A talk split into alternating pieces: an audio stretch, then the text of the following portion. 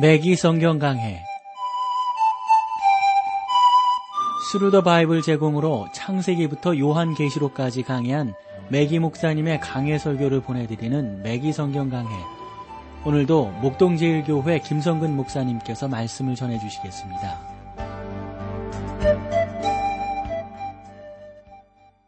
애청자 여러분 안녕하셨습니까? 맥기 성경 강해 자 오늘도 여러분들을 다니엘서로 모시겠어요.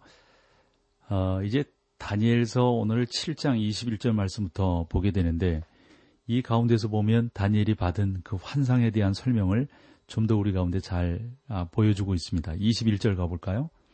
내가 본 적 이 뿔이 성도들로 더불어 싸워 이기었더니 우린 여기에서 로마가 적 그리스도의 지휘 아래 강력한 세상 권세를 다시 잡게 된다는 사실을 주목해야 합니다. 요한계시록 13장 7절은 우리에게 다음과 같이 말씀하고 있거든요. 권세를 받아 성도들과 싸워 이기게 되고 각 족속과 백성과 방언과 나라를 다스리는 권세를 받으니 그러나 이것은 대환란기의 마지막 부분에 해당하는 짧은 기간이 될 것입니다. 대환란기가 시작되기 전 교회는 들림을 받을 것이기 때문에 그렇습니다. 로마 사람들은 매우 호전적인 민족이죠. 유럽의 그 조상들, 특별히 그 지난 1500년 동안 이러한 그 유럽의 조상이 되었던 그런 내용들 그리고 전쟁되어 이런 모든 그런 경우들을 보면 매우 호전적이었다는 것을 볼 수가 있습니다. 오늘날도 역시 마찬가지고요. 우리는 지금 뭐, 뭐, 뭐, 뭐, 이런 어떤 민족들의 그러한 어떤 시대적 어떤 싸움들, 또 시대적 대립 속에 우리는 살아가고 있다고 볼 수가 있습니다. 이런 내용들에 대해서 토인비가 일찍이 지적한 바 있습니다. 미국만 하더라도 뭐 원체 다민족 국가 형성이니까 나는 뭐 이태리계다, 나는 뭐, 어, 뭐, 나는 뭐, 뭐, 앵글로 섹슨계다, 나는 뭐, 게르만계다, 나는 뭐, 아니다, 나는 뭐, 러시안이다, 뭐 이런 식으로, 나는 뭐, 히스패닉계다, 뭐, 얼마나 그런 면에서 이 민족적인 뭐 자긍심은 좋겠지만 서로 대립하는 쪽으로 나아가니까 이런 부분들이 참으로 어, 무서운 것이죠. G.K. 체스턴이라고 하는 사람이 이런 말을 했습니다. 이 시대의 모순 가운데 하나는 평화를 주창하지만 결코 평화가 없는 시대이다. 사람들은 평화를 외치는 프랭카드를 갖고 다니지만 우리는 결코 평화를 누리지 못하고 있습니다. 성경은 데살로니가 전서 5장 3절에서 이렇게 말씀하고 있죠. 저희가 평안하다 안전하다 할 그때에 잉퇴된 여자에게 해산 고통이 이름과 같이 멸망이 호련히 저에게 이르리니 결단코 피하지 못하리라. 우리 안에는 호전적인 생각이 떠나지 않고 항상 남아 있습니다. 역사적인 기록에 의하면 인류는 지금까지 1500번에 이르는 전쟁을 치루었다고 합니다. 그리고 약 8000번의 평화조약을 맺었다고 하고요. 하지만 지금까지의 전체 기간 동안 진정한 평화를 누린 것과 불과 뭐 그 그런 그렇게 누린 것은 뭐뭐 뭐 얼마 되지 않는다고 그러냐. 우리나라만 하더라도 6.25 전쟁 후 지금이 가장 길게 평화를 누리고 있다고 하지 않습니까? 이런 것으로 볼 때 인류라고 하는 것, 인간사라고 하는 것은 얼마나 호전적이었고 정말 전쟁으로 가득 차 있었는지 이루 말할 수가 없는 거죠. 로마 제국은 다시 재건될 것이고 그 일을 적그리스도가 행하게 될 것입니다. 그는 세상 권세를 차지하여 세계를 통치하게 될 겁니다. 성경은 그가 하나님을 모독하리라는 것을 분명히 말하고 있습니다. 짐승이 입을 벌려 하나님을 향하여 회방하되 그의 이름과 그의 장막 곧 하늘에 거하는 자들을 회방하더니 정말 그렇게 될 거란 말이죠. 그러면 오늘날 우리의 모습은 어떤가? 특별히 뭐, 뭐 유럽 쪽을 보는 게 좀 유익하리라고 보는데 유럽의 실상은 어떤가? 1500년대 초 오클라호마 대학의 에, 교수가 유럽 전역을 여행한 적이 있었다고 그래요. 그때 많은 인명을 앗아갖고 건물을 파괴시킨 2차 대전이 끝난 지 채 10년이 되지 않았는데 그는 사람들과 과거 자기들이 누렸던 위대하고 영광스러우며 화려했던 나라들을 회복, 회복시켜줄 히틀러나 나폴레옹과 같은 보다 강력한 지도자를 원하고 있다는 증거가 수없이 많다는 사실을 보고 놀랐다는 겁니다. 전쟁이 끝난 지가 얼마 안 되는데. 풀톤 제이 쉰 감독이 다음과 같이 사람들이 이렇다라고 하는 것을 진술을 했어요. 저 그리스도는 자기가 마치 위대한 인도주의자인 것처럼 행동할 것입니다. 그는 평화와 번영과 풍요를 주장하지만 그것은 우리를 하나님께 인도하기 위해서가 아니라 목적을 위한 하나의 수단에 지나지 않습니다. 그는 자기를 주장하는 자들이 인간은 마음이 넓지 못하고 자유로운 존재가 아니라고 말하면 그들에게 교묘한 방법으로 인간은 근본 주인이 아니라고 설명을 하므로 그들로 하여금 부끄러워 움츠려들게 할 것입니다. 그는 또 사회 개혁이 없이는 인류가 결코 진정한 행복을 누릴 수 없다는 거짓말을 유포시킬 것입니다. 라는 말을 했어요. 근데 그 말이 참 맞지 않나 싶은 거죠. 매기 성경강의 청자 여러분, 우리는 지금 유럽이 하나로 뭉치고 아시아가 하나로 뭉치고 모슬렘권이 하나로 뭉치고 뭐 이렇게 막 뭉치고 뭉치고 뭉치는 이러한 시대에 살고 있습니다.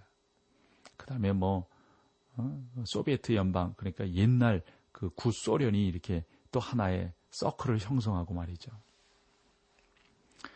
저는 그때까지는 앞으로 얼마 남지 않았, 음, 얼마가 남았는지 알 수는 없지만 뭐 이런 뭐 이런 전 세계가 하나로 하나로 뭉쳐지는 이러한 모습들을 보면서 이것이야말로 종말이 다가온 증거가 아니겠는가 하는 것을 우리 미기 성경강의 청자 여러분들과 감히 나눠볼 수 있다 하는 것이죠. 그래서 이 메기 목사님도 그런 면에서 많은 표현들을 하고 계세요. 예를 들어서 유럽에서는 또 우리에게 유럽이 하나로 뭉치고 있다는 사실을 심리적으로 느끼게 하는 한 가지 사건이 일어나고 있다는 건데 그것은 뭐 이탈리아나 프랑스 그리고 독일의 젊은이들이 자기가 이탈리아 사람이나 프랑스 사람 그리고 독일 사람으로 불리는 것을 원치 않고 하나의 사람으로 불리는 것을 원한다. 그래서 이 메기 목사님은 아마 이때 유럽 연합이 출범하기 전에 그런 모습들을 그리고 있기 때문에 그런데 벌써 이런 것들이 다 이루어졌잖아요. 그리고 여러분 적그리스도가 할 일은요 세상에 나타나 열매를 따먹기만 한다는 거예요. 하지만 그는 우리가 데살로니가 전 후서를 통해서 읽은 것처럼 주님께서 교회를 세상으로부터 들어올리신 후에야 나타나게 된다고 하는 사실에 우리는 안도할 수가 있는 거죠. 자, 다니엘서 7장 22절로 여러분들을 모십니다.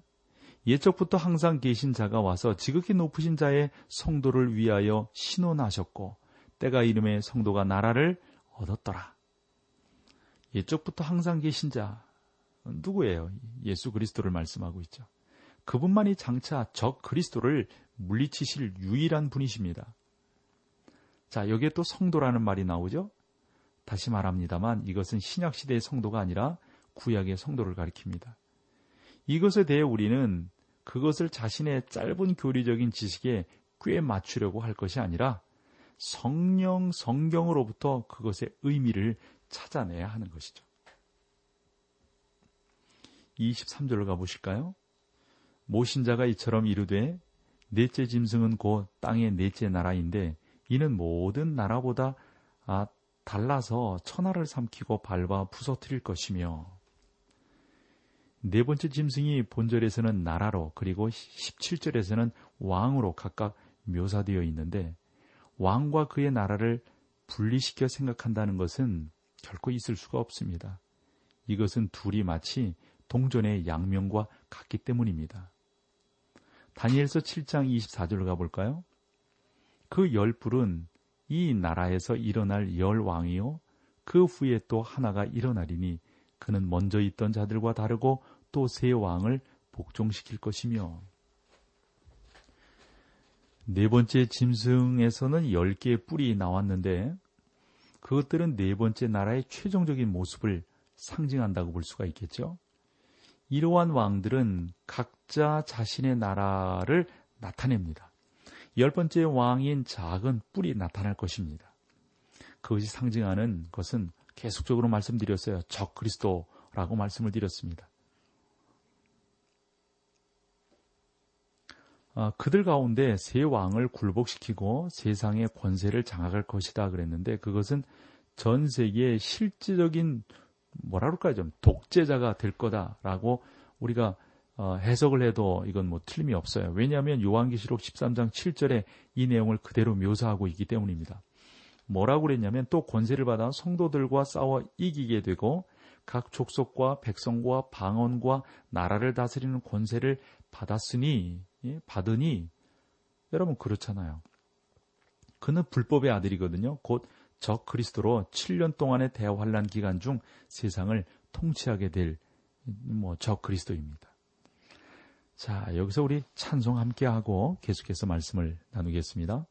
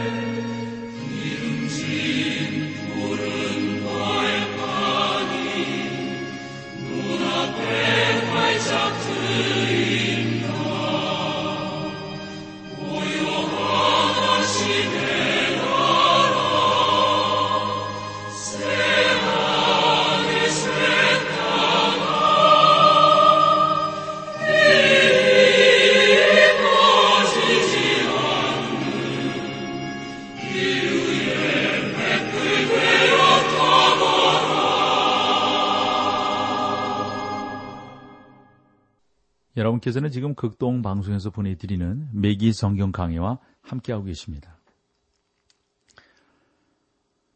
어, 그렇게 되면 우리가 이제 7장 25절로 가보시면 될 거예요. 25절 볼까요?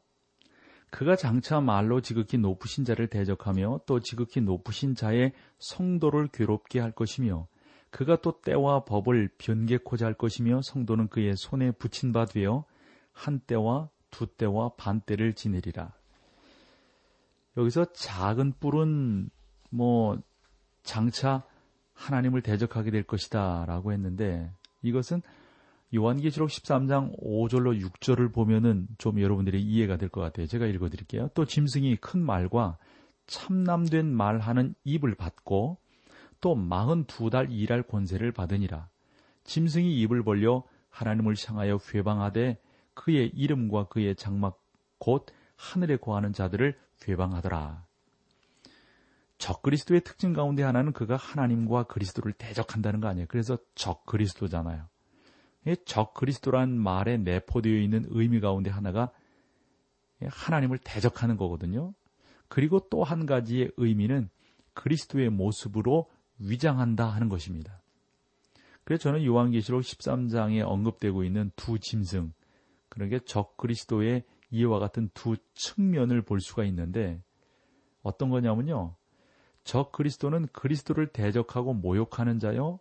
거짓 선지자로 그리스도의 모습을 위장하는 어떤 때는 양처럼 행동하고 어떤 때는 이리처럼 양의 옷을 확 벗고 이리처럼 행동하는 그러한 아, 모습을 우리가 볼 수가 있습니다.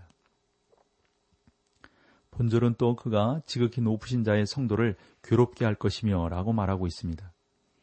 이것은 목회자들이 주일날 아침 설교를 통해 성도들을 괴롭힌다는 의미가 아닙니다. 이것은 문자 그대로 성도를 괴롭게 하고 핍박하는 것을 뜻합니다. 그리고 거기에 보면 때와 법을 변개코자 할 것이며 그랬어요. 작은 뿔은 또 절기와 인간의 양심의 법을 바꾸려 할 것이다 하는 것입니다. 작은 뿔의 통치 기간은 여러분 매우 짧습니다. 그래서 성도는 그의 손에 붙임바되어 한 때와 두 때와 반 때를 지낸다 그랬는데 요것에 대한 해석도 참 분분해요. 이렇게 보시면 될 것 같아요. 한 때는 1년을 말합니다. 두 때는 2년을 말하고요. 반 때는 뭐 반년을 말하죠. 그렇죠? 그래서 쭉 보면은 전체가 3년 아, 반을 말한다고 볼 수가 있어요.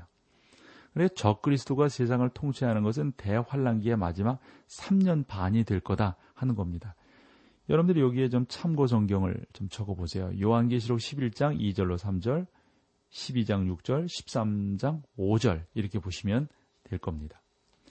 그리고 다니엘서 7장 26절로 가보시죠. 그러나 심판이 시작된 즉 그는 권세를 빼앗기고 끝까지 멸망할 것이요 그랬어요. 여기 보시면 심판이 시작된 즉 그랬는데 이것은 우리에게 하늘의 보좌에 대해 묘사하고 있는 요한계시록 4장과 5장의 장면을 생각나게 합니다. 그래서 여러분들이 짐승이 멸망한다는 것은 보좌 가운데 앉아 계신 분과 심판의 집행자이신 어린 양에 의해서 결정되고 하나님에 의해 창조되고 구원받은 천상에 있는 자들의 어떤 동의하에 이루어질 것을 말합니다. 저 그리스도의 권세는 끝나고 그는 심판을 받게 됩니다. 심판이 시작된 즉 이것은 절대 불변의 법칙입니다. 이러한 심판은 대환란기 때까지 계속되어 그리스도께서 나라에 당신의 나라를 세우기 위해 지상에 재림하실 때 완성되게 되는 겁니다. 이렇게 해서 느부갓네살과 함께 시작된 이방인의 때가 끝나게 되고 이제 그리스도의 재림 때까지 또 얼마간 계속 진행되게 되는 것을 볼 수가 있습니다. 저도 그렇고 아마 여러분들도 그렇지 않을까 싶어요. 이런 내용들을 다룰 때 좀 지루하지 않나 싶어요. 그렇죠? 그러나 조금 더 기다리시면 돼요. 자, 27절 가볼까요? 나라와 권세와 온 천하 열국의 위세가 지극히 높으신 자의 성민에게 붙임 바 되리니 그의 나라는 영원한 나라 아니라 모든 권세가 있는 자가 다 그를 섬겨 복종하리라 하여 어, 이것은 천년 왕국 때 시작되어서 영원히 계속될 영원한 나라를 가리킨다고 봅니다. 이 내용도 여러분들이 요한계시록 20장을 참고해 보시면은 좀 더 잘 알 수가 있습니다. 천년 왕국에 대해서 잘못 알고 있는 그러한 성도들이 참 많이 계신데 또 저도 이것을 설명하면서 어, 저도 뭐 교회 신앙생활을 하면서 이러한 설교를 많이 들었고 신학교에 가서 이것들 배우게 되었고 또 신학교 1학년 때 배운 것과 또 졸업반 때 배운 게 또 달라요. 그러니까 목사님들마다 교수님들마다 조금씩 생각이 좀 달라지고 있는 것들을 여러분들이 말씀을 드립니다. 왜 이런 말씀을 드리냐면 계속해서 여러분들이 좀 주의 있게 보셔야 될 것은 여러분들 교회 목사님이 가르치시는 게 가장 맞다고 보시면 돼요. 예? 뭐 어느 좀 성도는 그런 분들도 계시다고 그래. 그것은 참 우매한 거예요. 바보예요. 왜 목사님 다른 교회 목사님 이렇게 가르치시는데 목사님은 왜 틀리게 가르치시는 거예요? 이래 버리시면 그건 목사님에 대한 예의가 아니죠. 그래서 말씀드리는 건데요. 여러분 교회 목사님이 가르치시는 것이 가장 옳다고 여러분들 받으시면 됩니다. 그래서 천년 왕국에 대해서 잘못 알고 있는 자들은 그 기간을 천년으로 보는 것을 어, 보는 것은 정확한 해석이 아닌데요. 이 천년이라고 하는 것은 하나 둘 셋 넷 천년이 아니고 그것은 영원한 나라를 의미한다라고 하는 면에서 천년입니다. 그러나 천년 왕국은 분명히 오늘날과 같은 천년 동안의 시험을 거쳐서 마침내 영원한 나라가 아, 되어지게 될 겁니다. 초대 교회의 교부 가운데 한 사람인 이레니우스가 있어요. 이, 그래서 뭐 오리겐이니 이레니우스니 뭐 터툴리안이 이런 것들 교부들의 이름을 여러분들이 좀 알아두시는 게 참 중요하죠. 이것은 뭐 상식으로 알아두시면 좋겠죠. 이런 분들의 해석이 중요해요. 왜냐하면 뭐 그분들은 예수님의 제자들로부터 교육을 받은 분들이고 그러거든요. 그래서 우리가 시대를 구분할 때 사도 시대, 그 다음에 속사도 시대, 교부 시대 이렇게 구분을 한다고요. 그러니까 뭐 정확하지 않겠어요, 좀 더. 그래서 우리가 중요한 문제들을 이렇게 해석을 해 나갈 때 이 해석이 원문으로부터 어느 정도 가까이 있느냐, 또 예수님의 말씀과 어느 정도 그 시대적 그 단축이 되어져 있느냐, 이런 것들을 보므로 어, 학문의 진위라든가 진실성에 대해서 좀 더 많은 점수를 두는 거니까요. 그래서 초대 교부 가운데 한 사람인 이레니우스가 주장한 것을 우리가 좀 더 귀하게 받아들이는데 이분이 뭐라고 그러셨냐면 하지만 적 그리스도가 나타나 이 세상의 모든 것을 황폐화시키고 3년 반 동안 통치하고 예루살렘 성전에 앉게 될 것입니다. 그 다음 예수께서 하나님의 영광 가운데 하늘 구름을 타고 내려와 적 그리스도와 그를 따르는 자들을 불못에 들어가게 하실 것입니다. 그러나 의로운 자들에게는 참 안식인 거룩한 제7의 나라 시대가 시작될 겁니다. 그리고 주님께서 동서로부터 많은 사람이 이르러 아브라함과 이삭과 야곱과 함께 천국에 이르리라 라고 선포하신 나라가 성취되는 아브라함에게 약속된 기업이 회복될 것입니다. 이렇게 이레니우스가 요 계시록을 해석하면서 또 이 다니엘서를 곁들여서 이렇게 보았단 말이죠. 그래서 우리는 사람들이 초대교회의 교부들은 천년설을 주장했다고 말하므로 천년 왕국과 그리고 이 세상에 대한 하나님의 세대주의적 계획을 어떤 면에서 시석시키고 약화시키는 것을 볼 때 참 그런 면에서 보면 많은 안타까움들이 있는 것이죠. 그러면 여기에서 교회 사가인 필립 샤프라고 하는 사람의 진술에 귀를 기울여 보는 게 좋을 겁니다.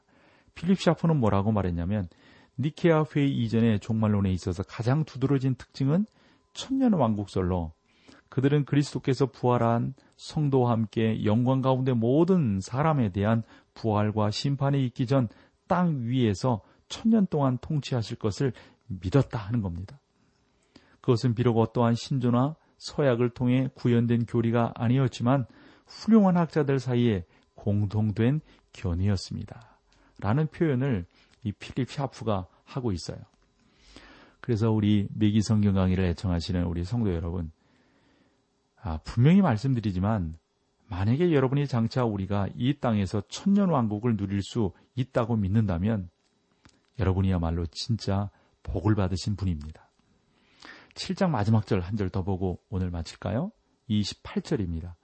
그 말이 이에 그친지라 나 다니엘은 중심이 번민하였으며 내낯 빛이 변하였으나 내가 이 일을 마음에 감추었느니라.